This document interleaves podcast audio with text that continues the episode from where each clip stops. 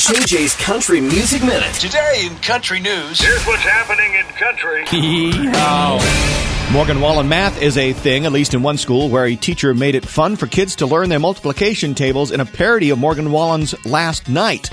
In case you missed Jelly Roll at Texas Motor Speedway as the Grand Marshal, let's just say he understood the assignment. Now everyone after him has to bring their A game. As we wait for Scotty McCreery's new album, he's already looking further down the road. Scotty said one day he wants to make a gospel album. Yesterday, Cody Johnson announced his new album, Leather. It's coming November 3rd. Also, a tour that will stop in Wichita in February.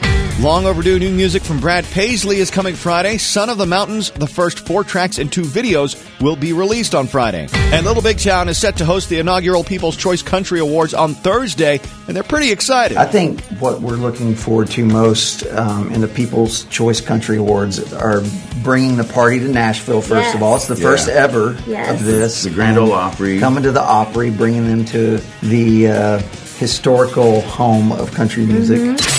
Keep the country on all day.